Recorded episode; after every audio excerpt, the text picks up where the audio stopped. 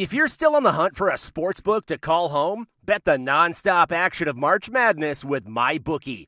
Enter bracket contests for a chance to take home prizes of up to twenty-five thousand dollars or pick from a huge selection of straight bets, props, and odds boosts.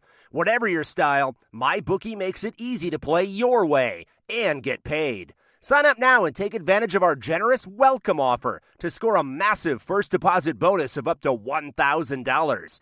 All you have to do is claim promo code madness fifty. But the fun doesn't stop there. Get up-to-the-minute odds, free bets, and expert predictions to help you decide who to put your money on. The best part about MyBookie? You can bet on anything, anytime, from anywhere.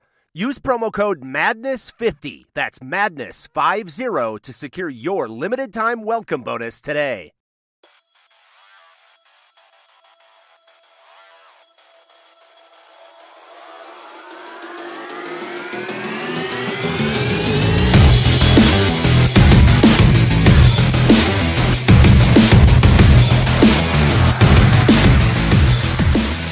What's up, everybody? Welcome to the Sooner Nation podcast. I'm Matt Hofeld along with Rich DeCray. Not a lot of football talk this week. We do have some that I'm told we'll get to in the true or false segment of this podcast, but there's a lot of lot of talk about softball with the postseason finally approaching. Bedlam was everything that it lived up to be.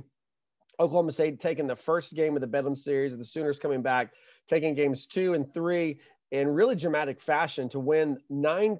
The, the ninth consecutive Big twelve championship in a row. I guess that's why the, I use the word consecutive for Patty Gasso. And then the, the Big twelve postseason awards come out for the fa- for the five major awards go in Oklahoma's favor.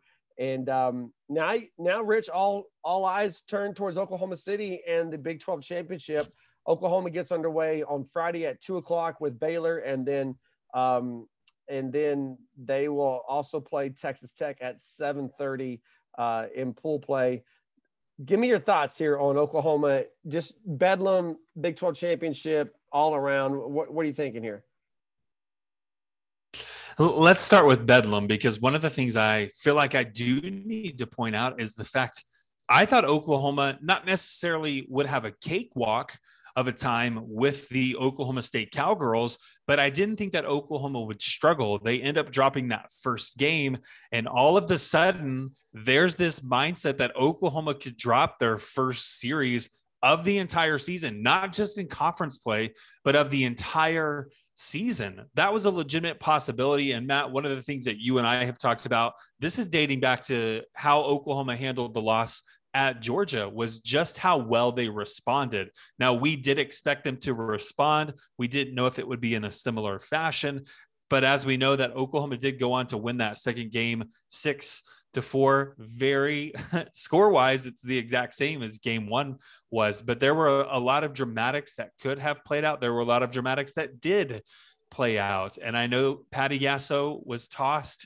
in that game because of a call that was made at third base, and rightfully so. I thought that she had every right to be upset with okay. what transpired in that singular play. But Matt, when, you, when we're looking when at the whole, rightfully so, you were like that, that call was made at third base, rightfully so. I thought you were going to say it was the right call. I was about to jump through the internet and stranglehold you. No, no, no. That, that Patty Gasso was getting, getting herself tossed over the call. Gotcha. gotcha. She rightfully jumped into that conversation and, and made an argument on, a, on behalf of her player. And I've never questioned Gasso and whether she's had her players' backs or not, but this is something that obviously supports that kind of an argument. So back to the whole series here. Um, I felt as though Oklahoma had their back against the wall. They responded in a fashion that was very favorable for them, six to four. We saw some of the antics. We saw some of the drama. Again, I had the questions of how would Oklahoma deal with this? Would they view that second game as they truly had won it? Or were there a couple of errors from Oklahoma State's side where Oklahoma State saying, you know, if we can clean this game up, we can take game number three, but game number three was a completely different story. And I felt as though Oklahoma was in control um, for a majority of that contest. Sure, home runs, big hitters certainly played a factor, but when we look at the the overall from start to finish, Oklahoma showed that they were in control for far longer than Oklahoma State did. Man, I've got so many. I'll th- give you my thoughts on the tournament here in a second. Yeah, yeah. Well, let's let's stick with Bedlam for just a second, because I have so many thoughts that just raced through my mind uh, when you when you talked about that. I, I and I, I'm not a guy, you know me, Rich. I'm not a guy who blames a lot on officiating, and and I I'm not going to blame this on officiating. But man, my I, I tweeted this out on, I believe it was Saturday. Um, It's a spotlight weekend for the Big twelve. You got your two best teams in the conference, you know, a top ten matchup, and you're playing on the E S P N networks. And this is the crew that the Big twelve sends to, to officiate this game, the, the most vital series in, in the conference that weekend, one of the top series in the nation that weekend. And you, you can't tell me that the Big twelve doesn't know, like, who are the good crews and, and who are the bad crews and who are the mediocre crews. You can't tell me that, because every crew is rewarded with postseason.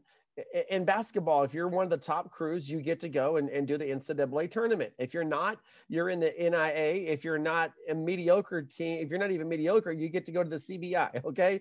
In football, it's the same way. If if you're a top crew, you get you get the top tier bowl games. If you're one of the lower tier crews, you get the belt bowl.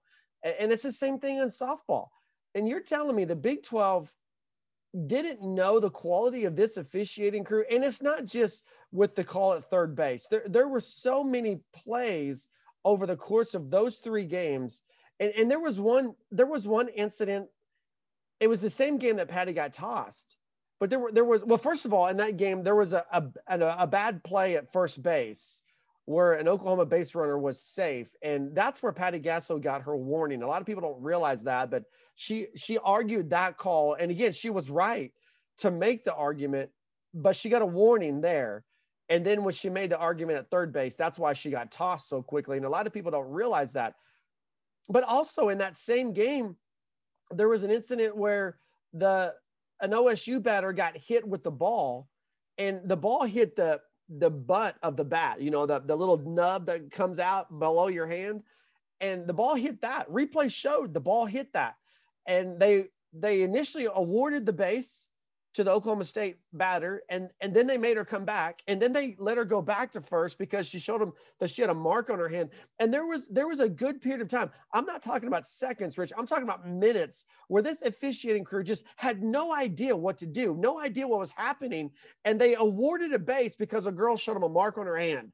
I'm just saying, this was – I, I am a guy who will just ride officiating. I will do that. I won't ever blame a win or a loss on officiating, but I will say at this level, okay, this isn't peewee level. This isn't going to the park on Saturday afternoon level. This is the top. This is as high as you can get in collegiate softball. This is a World Series type weekend. And this is the crew the Big twelve sends. They, they can't be better than that. And and if you're the Big twelve, I mean, if you're a fan of it, softball has its own set of issues anyway. We're trying to trying to grow a fan base. And by the way, if you can't watch this weekend and not become a fan of softball, then you're not going to become a fan of softball. That said, you you send this kind of officiating out to that weekend, and you're not doing yourself any favors either, trying to trying to push your brand out. Sorry, that's that that's my thought on, on the officiating. I didn't mean to go down that road, but you sent me down there. Man, um, if I had to make a counter argument, it would simply be that that everybody's human. And I get that mistakes happen. You're looking at the severity. You're looking at just how egregious these mistakes are and saying that they are inexcusable. I'm not going to argue that with you, but I am going to say that everybody's human. Everybody's going to make mistakes, no, Matt. But I'm going to go ahead and fast forward. No, hold on, hold on. I, I got, cause I gotta, I just got to come back to that and just say, I get what you're saying. And I agree. One thing happens, and you've got a strong case there, Rich, for what you're saying, but there were bad calls over the course. There was a one home run that went foul. Patty Gasso thought it was a home run. A lot of people in the stands thought it was a home run. One of the officials thought it was a home run, but it got, I mean, just, Like it, it got called foul. I'm saying it was a week. It was a three game set of events. So we're not talking about just one incident. You pick any one of these incidents. I'll even maybe give you two over the course of a three game series, and I'll I'll go on your side of the argument. But we're talking about multiple call after call after call that was egregious on both sides. it wasn't just the Oklahoma fan base upset with these, these, these officials. It was both sides upset with them over three games, Rich. That's bad officiating. Three games. Do you think, do you think the pressure, and, and this should never be a conversation that we have. I'm going to acknowledge that up front. Do you think the pressure got to these officials? Well, this is, it, no, remember, it could, it's, yes, I agree. It's, it's a three game series that will decide the Big twelve conference right. regular season champion. It will decide who's the number one seed heading into this upcoming weekend and the Big twelve championship, the Big twelve tournament that right. we're about to talk about. It could is also this the, the host, a pressure packed moment? A, no, I agree. Cause it could also yeah. decide the host of a regional and a, well, probably a super regional more than a regional. Super, yeah. Mm-hmm. But the point is, if, if you're, if what you're saying is true, if the pressure got to these officials, then that just proves my point. They had no business being there. No, and I would one hundred percent jump on board with that statement because, as I mentioned up front, that this is a conversation that we should never have. That we shouldn't be sitting here talking about these things. We should be talking about the players. And I'll say that about any sport. Anytime that you find yourself as a fan of a game talking about the officiating more than what took place on the field of play, something's wrong. Something yeah. was was way, way outside of the control of the players and the abilities that they have and the skills that they have honed year after year after year to reach this level of play. And I get when we talk about college softball, this is it's it's one of the biggest dreams for a softball player because the college realm is possibly the biggest stage for softball players in the world outside of the Olympics.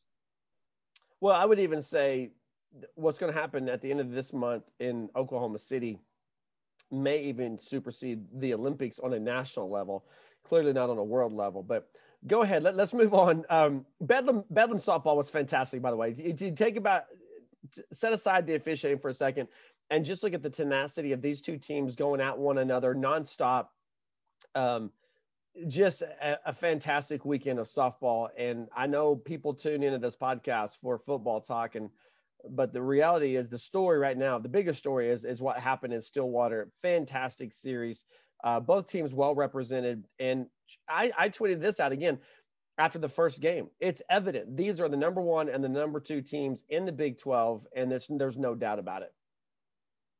When I'm looking, Matt, uh, just ahead at the Big twelve championship, when I'm looking at the tournament and the draw, I do have to say that Oklahoma found themselves in a very favorable position. We can go back to that Bedlam series, and you know that Oklahoma State wanted it. Why? Because Texas is going to be in the other half of the bracket. Mm. Oklahoma State or Oklahoma, whoever had won that, would have been on the other side of the bracket. Those are not easy draws. And I know that there are only six teams that make the tournament. And knowing those odds, you want to play the lesser of those six. Oklahoma State just didn't work out in their favor, weren't able to overcome some of the hurdles that were set in front of them, namely the Oklahoma Sooners. This past weekend, they're in Stillwater on their home turf. turf. It, so when I'm looking at this Big twelve championship, it sets up very favorably, in my opinion, for Oklahoma, given the draw that they have. The biggest interest for me is not going to be Oklahoma softball because I think there's an expectation for them to make the championship game. I think there's an expectation for them to go three oh in pool play. It's what's going to happen when we step into the, that second half of the bracket and who's really going to emerge from that. Yeah, I mean, there's an advantage to being the top seed, and that's what made Bedlam so important. And if there is a team, so um, I yeah, go ahead. Can I pause you real quick? Because sure. because I said three oh, I mean two oh. I knew what you meant. I just I just rolled with it. um, yeah, so pool play is on on um, on Friday. Oklahoma, like I said, we get uh, the Sooners uh, get Baylor and Texas Tech. Oklahoma State on on the other side of that, they're they're going to have to play the Longhorns in pool play. And and if there is if there is a team that you're watching out for that's going to really make some noise in this championship weekend, it's going to be Texas. And if you're Mike White, I think this is an important weekend for him, um, not because of what Oklahoma's doing, but because of what Oklahoma State is doing. And the Longhorns went out and they they they fired they they fired who they had, and then they they went out and they got, you know, New Zealand's native son, Mike White, to come in and coach this team after having a really storied career at Oregon. And the only the reason they brought Mike White in to compete was to compete with Oklahoma and, and really try to get on the level that Patty Gasso was on. And Oklahoma State has risen above Texas since Mike White got to Austin. And so if you're, if you're a booster, if you're an alumni, if you're somebody supporting that softball team, you brought this dude in to really compete with Patty Gasso, and now you've fallen below Oklahoma State. So you've got a shot this weekend at Oklahoma State in pool play. If Texas isn't in the championship game on Saturday, I think it's a major disappointment for the Longhorn program, and really kind of starts begin to stoke that, that flame under Mike White's seat. I think he's got some time still. Um, I don't, I don't think you'll see anything happen this off season, but the pressure will definitely be, be mounting if he can't get at least get to Saturday's championship against Oklahoma. Now on that side of the bracket for the Sooners, I agree with you, Rich. I, Um, it's going to take a miracle for Oklahoma not to be undefeated on Friday and, and roll into that championship game uh, ready to go. Um, I, I just, I really feel, I, I'm not saying this as a fan, which we all know, I am a fan of the softball program. I'm saying this as a guy who's covered just about every single game this season. I think it'll be, um, I think it'll be interesting if it's not back-to-back run rules for Oklahoma on Friday. That is a real possibility that, that we do need to be on the lookout for. One of the reasons, jumping to back to the other side of the bracket here in Pool B, that I can see Texas potentially pulling out an upset over Oklahoma State. One is they didn't just play in a rivalry, in a rivalry setting that's very emotionally draining, especially given some of the calls that were transpiring throughout the course of that three-day period. Now, I do expect Oklahoma State to come in and absolutely prove that they're worthy of being in the championship, but want to make another run at Oklahoma for a fourth time to settle the score. It would be two to two at that point in time on the year against one another, and saying, you know what, we're not, we're not going to let you outdo us. And we are still vying for something. Of course, both of these teams are playing for something. Oklahoma State looking to remain inside of that top eight. I think they will, Matt, regardless of a loss. Um, I think It, it it would be very iffy if they lost in the championship game, and it would be extremely iffy if they didn't even make the championship game. But you have to look at Texas. Texas is actually the second best hitting team. The one Achilles heel for them has been their fielding. They're not the right. best fielding team, and they're they're committing errors left and right. If they can shore up some of those things and they can find themselves in a little bit of a rhythm, I think some of these other teams might have a might have a struggle, specifically Oklahoma State, with getting over and, and actually producing more runs than Texas can. Well, yeah, the fielding, we saw it uh, against Oklahoma in that series in Norman. And the thing is, that's that's a season-long thing. And when you when you have a season-long trend, it's not just something you mm-hmm. can you can shore up now that it's championship. Right. I, I will say, though, that that's, that's the first game in that, in that pool is Oklahoma and, and Oklahoma State and Texas. And to me, that that sets the championship for that pool, because Iowa State's not going to – I don't think Iowa State's going to jump up and beat either Oklahoma State or Texas. I think the Cyclones are going oh for two. And so whoever wins that game between Oklahoma State and Texas is probably going to go into the championship Saturday two and oh, just like Oklahoma is. And so there's a lot of pressure on that first game.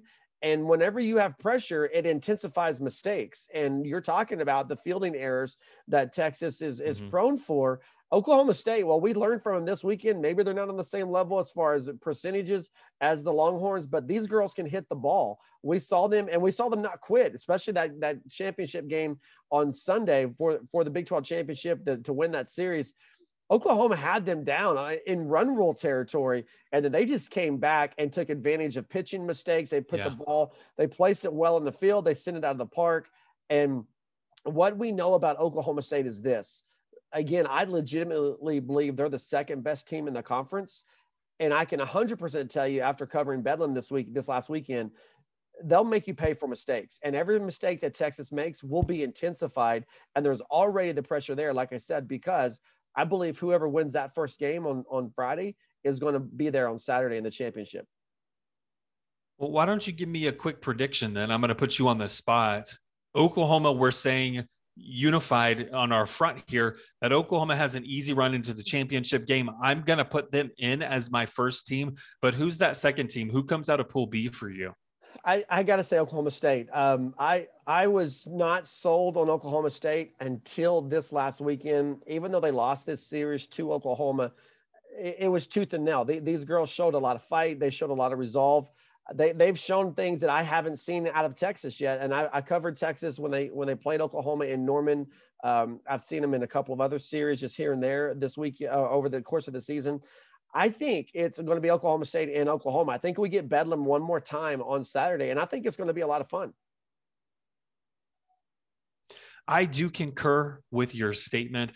That game at eleven o'clock, though, between Oklahoma State and Texas, I understand why that one is picked up by E S P N. It's not on the Big twelve Now network, if you will, even though that's kind of a branch of E S P N. At least that's my understanding of how all of that's working. I do think it's the reason it's because of the, the implications that that game will potentially have, not just on the championship game, but what it also means on the national scene. And then we're going to roll right into that championship game. And I do expect it to be Oklahoma, and I do expect it to be Oklahoma State. I expect it to be, I, I don't know that it would be as high scoring this go around. I think we may see the pitchers start to take over here later in the season, especially in the postseason, as they're the ones who are going to bear the brunt of the pressure and have a majority of the responsibility to keep their team rolling and to keep that momentum flowing as we head into the, the bigger picture outside of just a conference championship. Well, when you talk about pitching, a, a lot of, a lot of people tuned in this weekend, this last weekend, and saw Oklahoma for the very first time. Now they've been following them by checking box scores and looking at, uh, you know, things on the internet. But if you tuned into Bedlam last weekend, you really saw that Oklahoma has the value of Nicole May, a freshman pitcher who really, in my opinion, was the unsung hero of the Bedlam series. And when you, when you look at this pitching staff that Oklahoma has, Shannon Sale gets a lot of, a lot of, um, you know, discussion. Giselle Juarez was drafted number two overall in the Athletes Unlimited draft uh, this last week. But Nicole May, a freshman pitcher, was named unanimously to the all Big twelve freshman team. She held this team together in several tight spots over the weekend in Bedlam. And when you're talking about a weekend like this, where you play three games in two days, that's exactly what Patty Gasso needs to see how her team responds going into the postseason, where they're going to host a regional, because that's a very likely situation. And, and I like what Patty Gasso even said after Bedlam was like, hey, this is what it's like to, if we had to go on the road to a super regional and lose the first game and come back and have to win two games. This is what we, this is what we know we have to do. And Nicole May was a very important part of doing that. And Patty Gasso even said afterwards that she doesn't believe that, that her team would be holding that Big twelve championship trophy had it not been for, for Jada Coleman, for Nicole May, for Tara Jennings, all these freshmen that have really just stepped up and contributed and have been spectacular. Nicole May is exactly one of those. And, and when you're talking about pitching three games in two days, you're going to go, you're going to go deep into your pitching staff. And that, Oklahoma, I think, has a sizable advantage there. One of the, just talking about the pitching staff here, Matt, one of the things that had shocked me was we started to see a little bit of the evolution of Olivia Rains early on last season before the season was completely canceled. Obviously, Nicole May was not one of the individuals who was available, but she's May being has really taken over the role that I thought Olivia Rains mm-hmm. would have. Rains has only pitched sixteen innings to Nicole May's fifty-seven.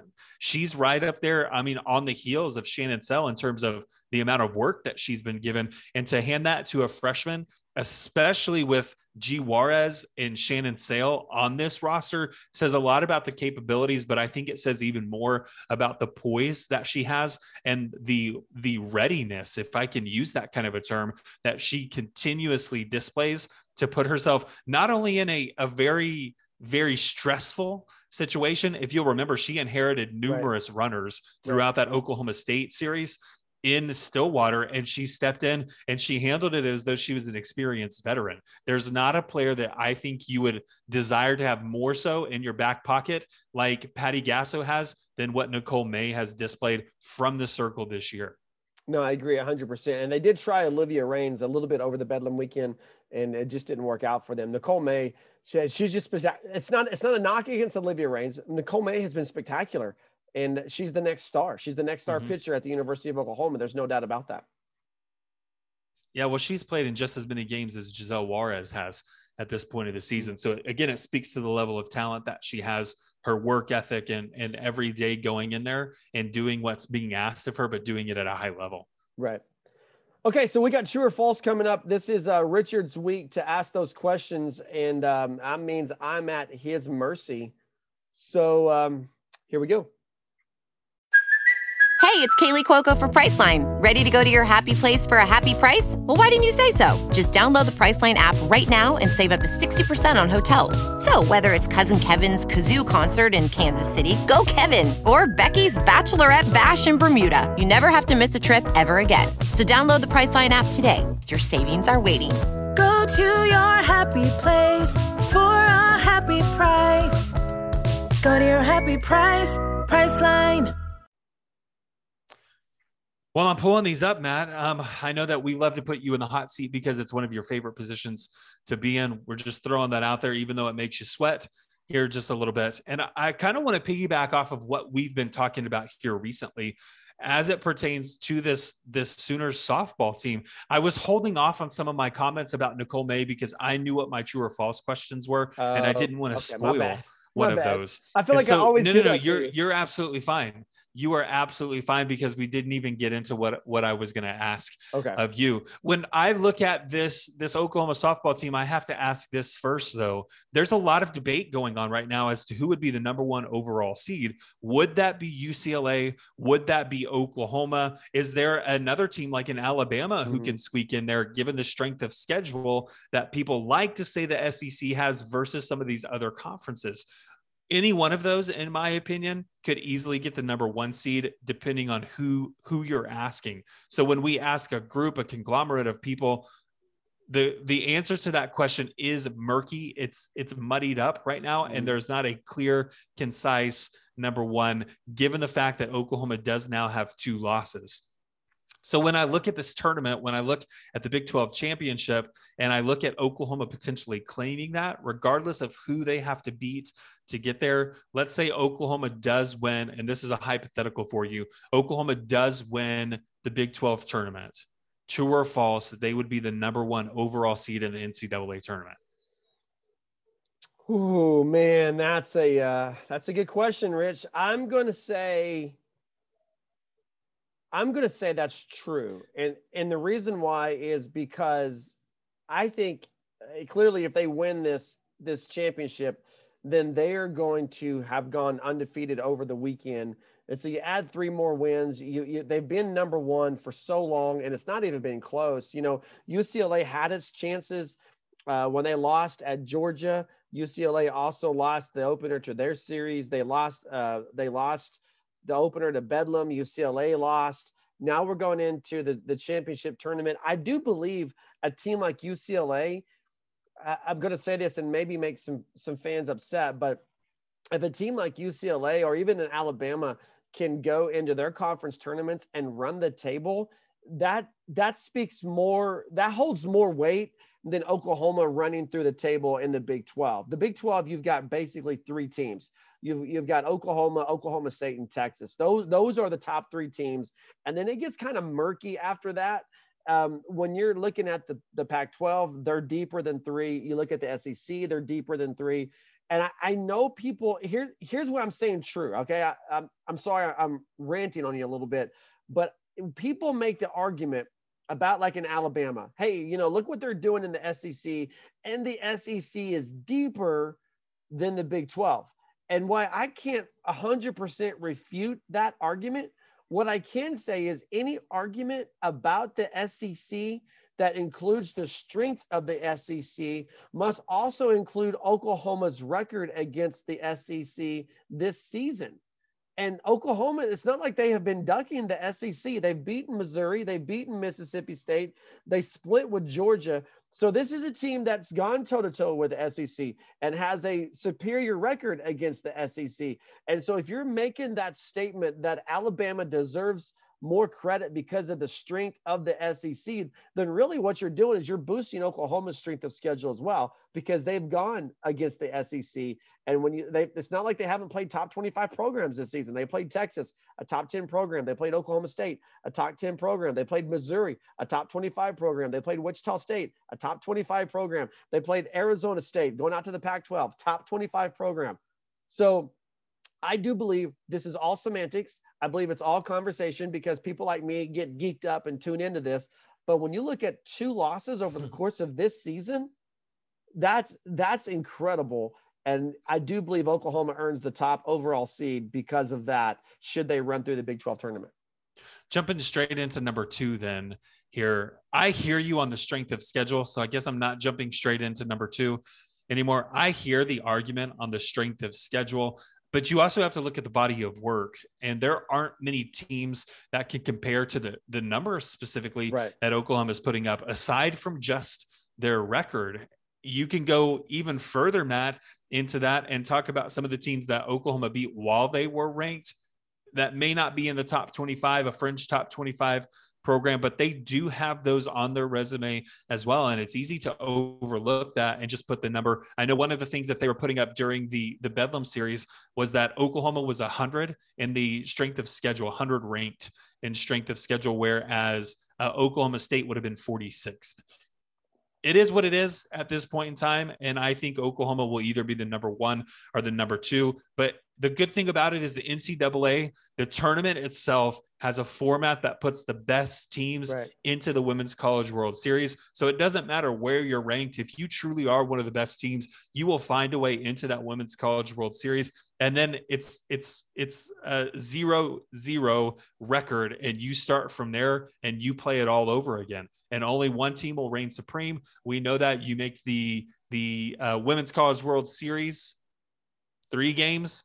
Whoever the best team is out of those three games, we'll claim that that prize. So we do have a good format to help us sort through all of those things. And at the end of the year, if that's Oklahoma, they will be the undisputed number one. Jumping into question number two here. We did talk quite a bit about Nicole May. We talked about the pitching staff that Oklahoma has, and that has been developed under Patty Gasso year and year and year and year again.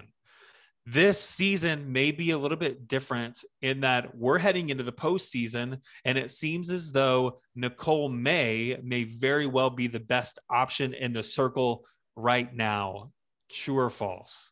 Nicole oh, May is the no. best option in the postseason for Oklahoma right now. No, I can't. I can't jump on with that. Um, if you would say Shannon Sale is a better option than Giselle Juarez right now, Uh, yeah, I can get in with that, but um, understand what was going on in Bedlam. You're playing a top ten team on the road. You're, you're two or three cycles through that batting order. They're going to start picking up on you. That's where the value of Nicole May comes in, because she gives you a different look. Same thing with Shannon Sale on the second game um, in that series. And so when you get to game three and you're starting Giselle Juarez again, they've already seen those pitchers are those hitters have already seen Giselle Juarez three or four times in plate appearances by the time they get to her on Sunday. And this, I mean, this is a, a very good program that Oklahoma State's bringing to the plate. And you're, and, and so it doesn't matter how good you are at pitching, you cycle through that lineup uh, uh, after two times, they're going to start picking up on things. And so that's where Nicole May has her value, as being the kid that's not really got a lot of scout out on her, and she can come in and she can do things. Um, is she a, a good option? Yes. Is she a very good option? Yes. But going through that lineup for the first and the second time, there's no, she's not the better option between Shannon Sale and Giselle Juarez uh, for that first one or two times to the lineup. So I'm going to go ahead and get you a big fat false on that one. I do think there's something else at play that we haven't even considered at this point in time. And it's the fact that Patty Gasso traditionally has pulled pitchers when she believes that they'll face that team in the postseason. That is the case with Oklahoma State. We know not only will they see each other in the regular season, they're going to see each other in the Big twelve tournament. And there, there's the possibility that they could see each other in Oklahoma City a second time during the college, uh, the Women's College World Series. Do you think that there is the possibility, and this is a bonus one here, do you think there's the possibility that they may have gone a little bit vanilla with it, with a pitcher like Giselle Juarez? No, uh, because they needed to win. I mean, they, they had to win that series to win the Big twelve. And I think Patty Gasso knows how good Oklahoma State is. If they were playing Iowa State, Kansas, Texas Tech that weekend as opposed to Oklahoma State, then maybe. Or if they didn't need to win that series, if they only needed to win one game in that series to clinch the Big twelve, then maybe. But they had to take two or three on the road. Mm-hmm. Um, you know, Giselle started Friday night, and uh, just – there's no way that Patty Gasso wanted to go easy on Oklahoma State uh, on Friday night in a in a series that she had to win to in order to take the Big twelve championship. I'm going to switch topics on you here. We're going to look at a little bit of football. We're going to look at a little bit of recruiting, just to give you that heads up. Matt, one of the things that seems to be a trend here very recently is that Oklahoma has been putting their stock into highly rated players at the skill positions. We're looking at a lack of success in recruiting at the running back position, so much so that Oklahoma now, because of what's transpired over the course of the year, now has zero running backs they signed out of high school. You can shake your head all you want to, out of high school in the past two recruiting classes. When we look at what's what's currently happening, is it seems as though Oklahoma is going all in on quarterbacks, where they're offering just a single quarterback. Now, I know Brock Vandagriff was the one that didn't work out for Oklahoma. He ends up decommitting, which means Oklahoma has to start completely from scratch. I say from scratch. You know, they've got inroads, but you get what I'm saying here. They've got to start over in that recruitment process and attempting to entice an individual to come in. I think we saw a little bit of that play out with a guy like Chandler Morris, such a late addition to the recruiting class, because Oklahoma didn't get maybe what they had expected to get at the position. Needless to say, twenty twenty-three, the one player that everybody seems to be looking at, specifically the quarterback in the Oklahoma Sooners, it's none other than Malachi Nelson. True or false? It's a strong pitch by the University of Oklahoma, but it's an ill-advised move. No, I don't. I, I don't think it's ill-advised. So, so you, you're you're. I want to make sure I understand your question. Mm-hmm. The question is true or false. This is an ill-advised move. Is that is that? No. So so let me. I'll restate that for you. True okay. or false? Putting all your eggs in one basket, putting all of your interest mm. on one player is a strong sales pitch by the university, but an ill-advised move in yeah. the world of recruiting. No, I don't, I don't think so. Uh, I think I'm going to disagree with you on this just based on the position. Now, I think running back, when you look at Samar Wheaton and you look at what's happened in the past at that position, maybe you want to go out and, and do like they're doing for twenty twenty-three, go out and get like three running backs on the hook, you know, go out and, and go multiple, you know, and, and they they're, they're doing that. Um, the kid out of Colorado, Gatorade Player of the Year, and, and Oklahoma's heavy on them. They've already got one running back in the class, and they're going after a third. So there, you you kind of um, you kind of want to go multiple offers. I don't think it's that big of a deal at quarterback, and here's the reason why. You you mentioned Brock Vandagriff, and that situation turned out pretty well for the University of Oklahoma, because if they had kept Brock Vandagriff, they would not have gotten Caleb Williams. And I don't think you're going to find anybody right now, especially after the spring game, who's going to say, yeah, I think I'd rather have Brock Vandagriff over Caleb Williams. I did, that Oklahoma fan doesn't exist. So what Lincoln Riley is doing right now, he really is the quarterback whisperer. And he's got, he's got Kyler Murray. He's got Baker Mayfield. He's got Jalen Hurts. All those are, are kind of, you know, weapons in his arsenal, so to speak, where he's sitting in front of a of a family and recruiting their kid to come play quarterback for him. What other coach in the country can say Kyler Murray, Baker Mayfield, Jalen Hurts? Whether you're talking about Heisman Trophy or N F L draft, those guys are where they are because of Lincoln Riley. And so if if it doesn't work out, you know, you say, hey, this is the kid we want. Boom, we're going after him. And it doesn't work out. There's fifteen other kids wanting Lincoln Riley to come to their living room. You know what I'm saying? So it, it's, it's a, it's a genius move by Lincoln Riley to be able to say, I literally, let's pretend I'm Lincoln Riley, Rich. I literally could have any quarterback in the country come and play for my football team, but I'm here talking to you. That's how much I want you. Mm-hmm. That, I mean, that's that's incredible. And if you say no, all right, before I get to my car, I'm texting the next guy and asking him when he's available for me to talk to him. You, you see what I'm saying? So I don't think it's that big of a deal at quarterback as it is other skill positions. Okay. Fair enough. Um, I just look at the recent history of Oklahoma recruiting, and I, I see your point. I'm not disagreeing with it. I, I'm actually in favor of what you're saying and putting all of the eggs in a singular basket and looking at a single recruit at that quarterback position, because we know that it's it's not it's not uncommon, but it's not very common at the University of Oklahoma to take two quarterbacks right. in the same recruiting class. Has it happened? Absolutely. Has it happened recently? Not necessarily. Um, second question, Matt, that I've got for you football wise, there has been a little bit of chatter here. I know that we have made it past the N F L draft. We know that Trevor Lawrence, speaking of, Clemson could challenge Oklahoma at the quarterback position. I could see Oklahoma having a number one pick, Clemson having a number one pick, Oklahoma having the next number one pick, and then Clemson taking it right back. There is going to be a little bit of a back and forth that could play out. We'll have to see. And I'm not even going to attempt to say the last name, but the D J kid who's quarterbacking at Clemson could very well be a number one, number one draft pick here in a couple of years. Thinking of the draft and thinking of um, recent Heisman winners, one of the conversations that I've seen begin to pop up on social media has been this. Who is the greatest college football player not to win the Heisman Trophy? And of course, there are names out That's there, easy. such as such Adrian as a Vince Young, such as an Adrian, Adrian Peterson. Peterson. Okay, so you, so so you're you're at, you're answering my question before I can even ask it. At this point, you are saying that Adrian Peterson was a better college football player than Trevor Lawrence? Absolutely. Adrian Peterson, as a freshman, to do what he did for that team.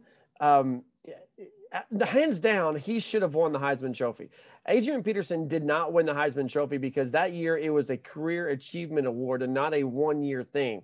Um, was it? Absolutely it was. Adrian Peterson was the best player in America that year. Or or was it that Jason White went to the finals with him? No, no, it didn't. I, I don't think that mattered. I mean, Adrian Peterson. He was a finalist. I, I agree. I one hundred percent agree that he was a finalist, but that said, Adrian Peterson was the best college football player in America that year. He, for me, up close and personal, the best guy I've ever mm-hmm. been, best football player I've ever been around who's never won a Heisman Trophy, undoubtedly Adrian Peterson. I don't even have to think there about There was a lot working against Adrian Peterson. There was a lot working against him. In addition to, to what you've already stated, it was that he was – He he was playing as a freshman, as a true freshman, and that, that's that it year, right there. And he that's didn't the even play reason, the entire season. The only reason he didn't win is because he was a true freshman. That's what I'm saying. Johnny Manziel was the first freshman mm-hmm. to win and, it, and I don't even think Manziel was a true freshman. I, I can tell you this: Johnny Manziel should write Adrian Peterson a thank you note, because had Adrian Peterson not gone through that, there's no way Johnny Man, Johnny Manziel would have been the first guy mm-hmm. to deserve it as a freshman and not win it. And of course, we know that Tim Tebow was the first sophomore yeah. to take home the award. There, yeah. there were a lot of things going against Adrian Peterson at that time. I know that you're a Sooner fan, so I'm going to follow this up with a true or false, true or false questions that you didn't let me ask the, the, the last one. Sorry. True or false, you say it's Adrian Peterson because you're a big homer. No, no. I, I think if you listen to if, if you listen to this podcast and you read what we write at heartland dash sports dot com, what you're going to know is, yes, we're both big homers when it comes to the Sooners, but I think we have a sense of, of re- reality to us where we can say things that they they are what they are, you know? And um, I don't think it has anything to do with me being a homer. I, I think if you, I think you could ask several sports writers who covered Adrian Peterson from different beats as a freshman, and they would tell you the same thing. False. Let's skip on False over then. I, I I know that we're going to close this out with a little bit of talk surrounding the basketball team. Porter Moser now has one slot to fill with the most recent commitment mm-hmm. from an individual. Um, and I know that a lot of people were holding out hope that there was a, one name in particular that would round out this team as that star player, a shooting guard from Oklahoma, sure, from the Tulsa, Tulsa region. I get that, not as close as Oklahoma City. And Oklahoma City has produced some some pretty good talent over the past, what, twenty, twenty years, so two decades or so. That's beside the point. Um, the name that I felt like everybody was holding out hope for was was Bryce Thompson. So true or false, even though Bryce Thompson listed O U, Oklahoma State, Tulsa, all the in-school states as potential final destinations, Oklahoma never really had a realistic shot of him committing. Yeah, that's true. And if you if you were a person who covered this story and really kind of knew the ins and outs of it, you kind of knew he was heading towards Oklahoma State. And, you, you know, you, Rich, you and I off air. Well, one time you even asked me about Bryce Thompson on, on record, and I said he wasn't coming to Oklahoma, but then off, off record, you and I have talked about him as well. And good kid, Oklahoma State gets a, a, a solid addition to their, to their roster. Um, but this was, this was in the making the day he left Kansas, and it, writing was on the wall. You knew he was coming back to the state of Oklahoma. And honestly, Tulsa had a better chance than Oklahoma did, and Tulsa didn't really have a chance. Um, so, no, that's, yeah, true. Oklahoma never had, and it's okay, because Porter Moser's, Porter Moser's, when you, when you look at what he's building, he's not starting with the guards. And whether it be a point guard or a shooting guard, this is okay for Oklahoma fans to, to quote, miss out on this one, even though they, they, they were never really in on it. Don't freak out over this. Long run, what Porter Moser's doing is it's okay. You you we look at the you look at the additions to this roster, and you're going to see a lot of it is in the forward centers positions, because that's where he's starting to build from, and that's the foundation. I, I keep saying I don't want to use the word foundation because I don't want it to knock against Lon Kruger. He's building on Kruger's foundation, but he's doing it differently. Okay. It's a different contractor, if you will. And he's focusing on the, that for those guys under the basket more than he is the guys at the top of the key. And, and that's okay. Oklahoma fans, it's, it's this, it's seeing him go to Oklahoma State does not hurt what Porter Moser's doing one bit. Does the equation change for Bryce Thompson if Lon Kruger remains intact and this roster remains intact? Uh, now that's a good question. And I think maybe so, but when, when you look at, um, yes. And, and here's the reason why. What Moser doesn't want, the, the way he's going to coach this team is not to have the Buddy Hields, not to have, you know, those guys who go off for thirty points a night on, on those, those great nights. He, he wants his guards to control the flow of the game. He wants them to have seven, eight, nine assists in nine to ten points and let those big guys that he's recruiting do all the damage under the basket. So if you're a guy like Thompson who wants to be the scorer, you, he wants to, and he has the ability to do that, to open up that box score the next, the next day and see his name as the one or the two top scorers in for the team or in the game. Lon Kruger was the coach to have, see that happen. Porter Moser's not that coach. And that's why you're seeing uh, Harmon leave. That's why you're seeing Austin uh, Reeves go to, in, go to the N B A. That's why you're seeing these guys jump out. And really, the truth is, that's why you see Brady Manick transfer out to North Carolina, because what Brady Manick's skill set is and what Porter Moser needs from, from that position, not the same. He needs Brady Manick under the basket and, and fighting and working. And, and we, you know, for, for all the great qualities Brady Manick had, there is a toughness issue that really kind of came to light the last season and a half, so to speak, with him getting out muscled under the basket.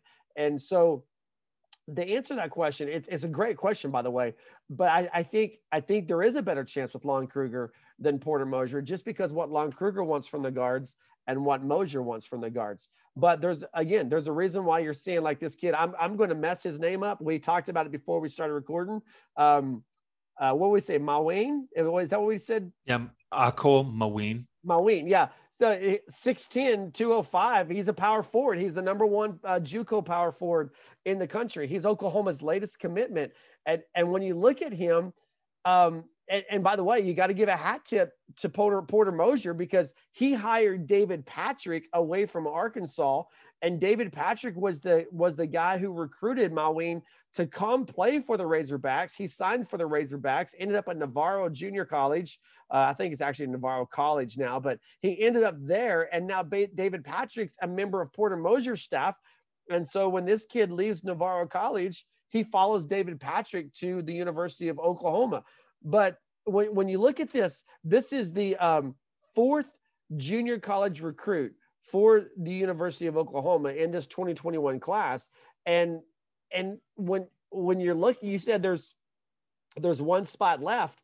I think there's little to zero chance that Oklahoma makes it all the way through the summer with that spot open, because Mosier's out there and he's rebuilding this program.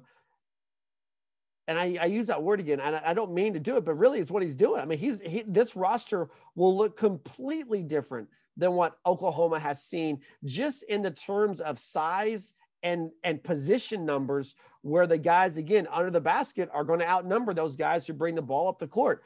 It doesn't mean they don't have talent with the guys who bring the ball up the court. You, you look at the kid they got from Duke. You look at uh, Tanner Groves' brother that came from Eastern Washington and that package deal. He's adding guys in that play the guard position, but really what he's finding value in is in those bigger guys. And he thinks he can do something in the Big twelve that hasn't been done in a long time, and that is dominate a game by dominating the baskets. And will this team be competitive going into next season? I think they will. But for me as a fan, okay, take away the, the sports journalism coverage part of it, if you will, and just talk just only as a fan, how can you not be intrigued to see the, you know, the redo of Oklahoma basketball? If you think about it, this hasn't been done in over a decade. You had, you had Kelvin Sampson come in and just say, hey, we're going to focus on defense.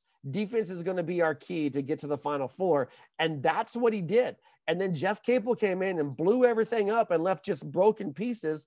And Lon Kruger follows Jeff Capel and says, you know what, we're going to put these back together. And then we're going to focus on, on quality guard play. And the quality guard play is going to get us to the Final Four. And that's what he did ten years ago. And now here you are a decade later, and you got Porter Moser coming in and saying, you know what, I'm going to, I'm going to redo it. We're going to, we're going to remodel this program. And we're going to focus on these guys, these big guys under the basket. And that's what's going to lead us to the Final Four. And it's yet to be seen. But as a fan, you have to be curious of what this program is going to look like. I think they will be competitive. I don't think they'll compete to win the Big twelve championship. But I think there's going to be a lot of people pleasantly surprised with the brand of basketball that comes out of Norman um, with Porter Moser. One thing you do have to consider is the experience. It's not as if these guys are right. coming out of the high school level. Absolutely. And I get that the transition from high school to the college ranks isn't as stark of a contrast for other sports. Basketball is a unique setting. And if you can shoot the ball, it doesn't matter what gym you're in, you should be able to shoot the ball. It doesn't matter who's guarding you. You should be able to shoot the ball. Creating for yourself is a little bit of a different story. I think we saw, for instance, a guy like Trae Young, who came in, excellent shooter, still a really good shooter in the N B A, but he had to learn how to create for himself here at the collegiate level. And people started to figure him out. That, that was something that began to wane in the latter half of his college career, even though it lasted for a singular sing, singular year. Trae Young was going to get his points, don't get me wrong, but there was no support there. There was no anyone who could come alongside him and help shoulder that burden, really. And so when I look at what Porter Moser's doing, I see these are guys with experience. They know what it takes to, in terms of physicality, they know what it takes in terms of conditioning to play at this level. They're not newbies. They know exactly what's going on and how they need to treat their bodies, what mindset they need to come in with, and the intensity level that they need to continuously live up to each night and each outing, whatever time of the day they're playing, actually. So when I look at what, what Moser's doing, the one thing that this This team, my opinion here, is going to hinge upon is their ability to guard the perimeter. The current, the the the current trend, not only in college basketball, but also we've seen this in the N B A, and it's more so a trickle-down effect from the N B A, is to get these individuals who are six eight to six ten, six eleven even at this point, when we talk about Giannis, who can play any position on the court, and letting them take over the ball handling responsibilities, or letting them stand out there on the wing and go to work one-on-one while the rest of the, the, the players clear out and give them an open lane. That's the trend that we're in. And you can put bodies, you can put trees down underneath the basket at the collegiate level, but it's how can you defend the perimeter? Because we know regardless of what the tre- what, what the trend is in the N B A, when we get into the postseason, when we get into the N C double A tournament, guard play more often than not dictates who wins. Well, again, that's, that's what Porter Moser is wanting to change. And when you look at, I get that. I just don't at, know how much confidence I have in it right now. Well, but I mean, it, it, you're acting like they don't have guard. I mean, you tell me Elijah Harkless can't guard. Who, who can name a guard that Elijah Harkless can't cover in this, in this conference? Okay. Well, I, I'm, I'm going to see you in Elijah Harkless, and I'm going to give you a Mo Gibson. But I, I mean, Elijah Harkless is going to be in your best score. And that, that's what you want. I mean, you want the, not the best scorer to, to beat you. You, you playing Oklahoma State, you don't want Cade Cunningham to beat you, you know, and that's, that's what they did last year. They, they got beat, but it wasn't because of Cade Cunningham. The point I'm making is when, when you're, when you've got a defensive guy like Elijah Harkless, that's the model that Porter Moser wants. But he doesn't want just one Elijah Harkless. He wants two or three Elijah Harklesses, and he's got to get there. I'm saying he's not there this year, clearly, but that's the direction he's heading. But just because he has one Elijah Harkless doesn't mean he can't be competitive, because we already saw there's no one in the Big twelve who can cover Tanner Groves. I mean, we saw that, right? Did, did we not see that in the N C double A tournament? So you're going to say, oh, yeah, well, they've got, you know, they got Mo Gibson here, but who's going to cover Tanner Groves? Tell me that. It's going to be fun. I mean, it's just going to be a fun, a fun, um, a fun. I, I can't wait for October and November just because I want to see this product on the floor. Yeah, absolutely. All right, well, that's going to wrap it up for us here at the Sooner Nation podcast. Uh, he's Rich. I'm Matt. You can find us every day on the internet, heartland dash sports dot com, Oklahoma content covering as many sports as we have time for. Uh, a lot of lot of heavy softball stuff going on right now, as well as some summer memories as we head into those dog days waiting for football season. We are online on Twitter at, at Sports Heartland on Twitter. And uh, we'd love to hear from you. Let us know where you agree or disagree. You got some um, topics or suggestions for the podcast. We'd love to hear from you on that as well. Have a fantastic weekend. Enjoy your softball. Tune in. You won't regret it. Boomer Sooner, everybody.